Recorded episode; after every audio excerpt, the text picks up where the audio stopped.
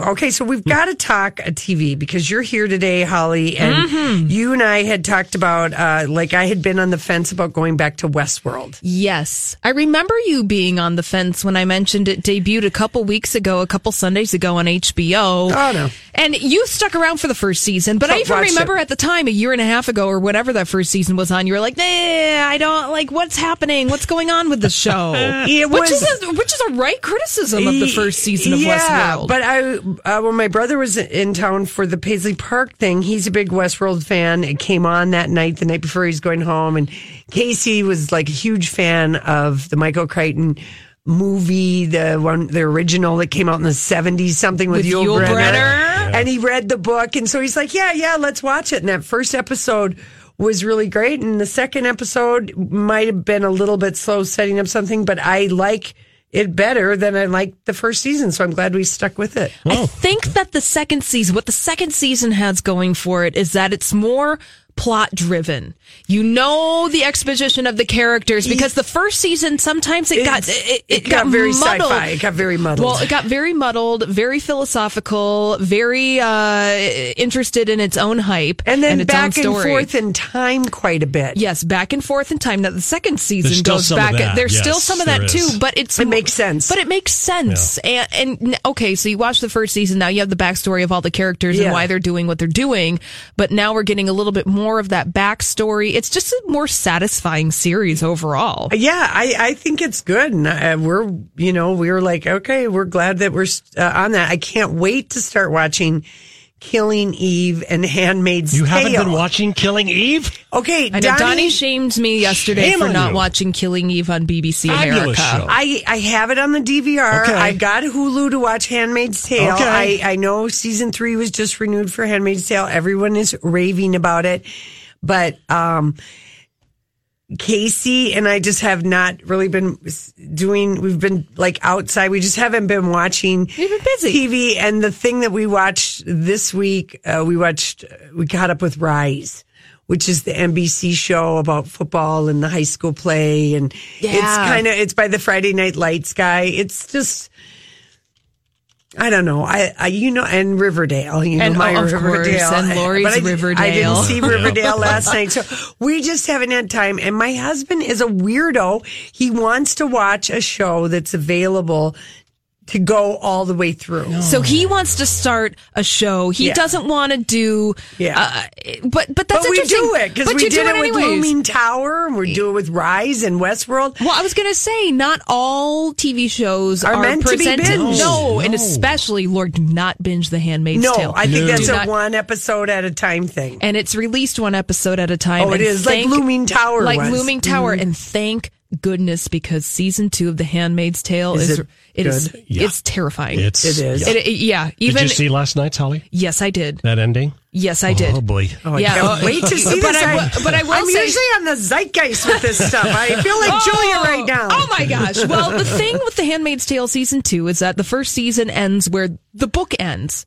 And so season two is taking it into places where you have no idea where they're going. Yeah. And so they get into more of the culture and, and it's, oh, I had to cover my eyes. I had to cover my eyes. And even my guy, he's like, that show's too scary for me. Yeah, yeah. he won't watch it with me. He thinks it's too Was scary. it really scarier than what's happening in real life? Well, for- that's what Yeah, I said. know. And I'm like, hey, look, if this was actually really happening now, who would be getting Yeah. the short end of the stick here? Yeah, it you. wouldn't be you. Yeah. It would be me. The Yeah. character that scares the bejeebies out of me is uh, the one uh, Villa Villanelle on uh, Killing Eve. She's the female assassin. Oh. who is completely without conscience. Yeah, she is my- scary. My brother said she's so great. yes, her name is Jodie Comer. It's a British actress. Yeah.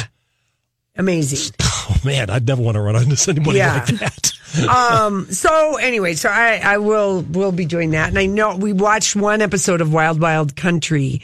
The first one. Yeah, the first The one. first The episode. first episode. And that's all setting I've up. watched. Yeah, that's all I watched. We haven't come back to it yet. It, it's a lot to digest, and I think that the episodes are probably ooh at least an hour long a piece, if not more. 'Cause Yeah. That first one was. I feel like you can watch that on Some your other own time, time, yeah. some other time. Now, this, uh, we kind of thought this might be happening because there was an Instagram photo where a very giddy Vanessa Kirby, who played uh, Princess Margaret on the first two seasons of The Crown, had her arm around uh, Helena Bonham Carter, and people are like, "Is that a hint?" And then now it is indeed.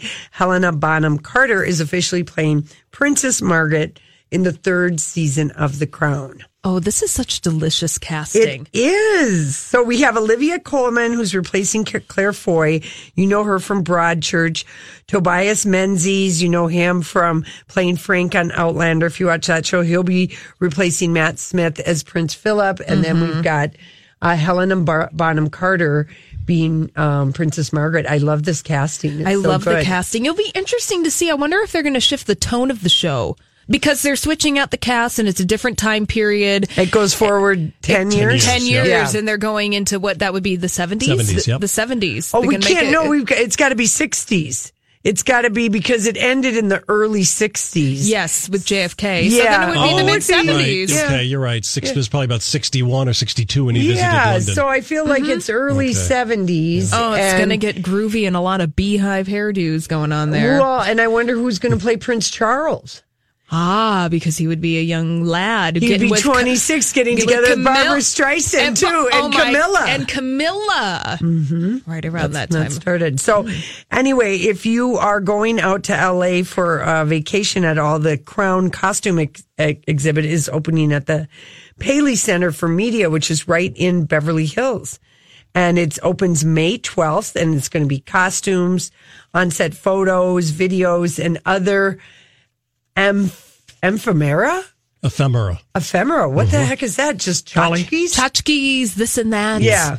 things that are set d- dress the Dress set. the Yes. set. Okay, so it's free and it runs through July 29th and it's uh puts the British monarchy in context of American politics during the Kennedy era. And of course, the costumes are amazing. Well, that on the Mm-hmm. show Crown. is just sumptuous to watch. I mean, you can just sit there and watch the costumes and the and the cinematography and all of that Yeah. alone. Even if the show sucked, you could still enjoy that aesthetic part of the show. Yeah. So, but the crown, of course, is not coming back until 2019. it's that's- not even coming back next, early next winter. Oh, because Oh, it was December the last time. I Yes. feel like we have to just get used to the fact This that new thing. This is the new thing. Think Game of Thrones it took a year Yeah. and a half off. Even Westworld took a year and a It half did. off. It did. I know. All right. Did either of you guys pay the six dollars a month like Jason did about and get the CBS streaming service so you could watch The Good Fight? No. No, ever. they love that show though. I know. Well, did you watch The Good Wife? I never I, watched. I the Good did Wife. watch The Good Wife, and um, The Good Fight is the offshoot, and I guess it's ripped from the headline storytelling. A significant portion of the series' second season is focused on Donald Trump's presidency, with recent episodes each numbered to reflect how many days he's been in office and covering things like potential impeachment, the alleged P tape Oh!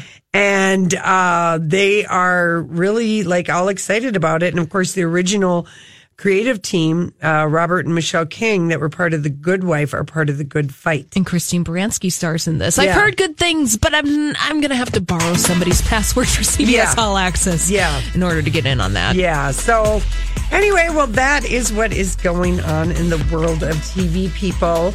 Uh, also in the world of TV. Uh, I don't know what Rudy Giuliani is doing, but I don't Oh. think he's helping President Trump with his uh, answers on these talk shows. That'd be a big no. That'd be a big no.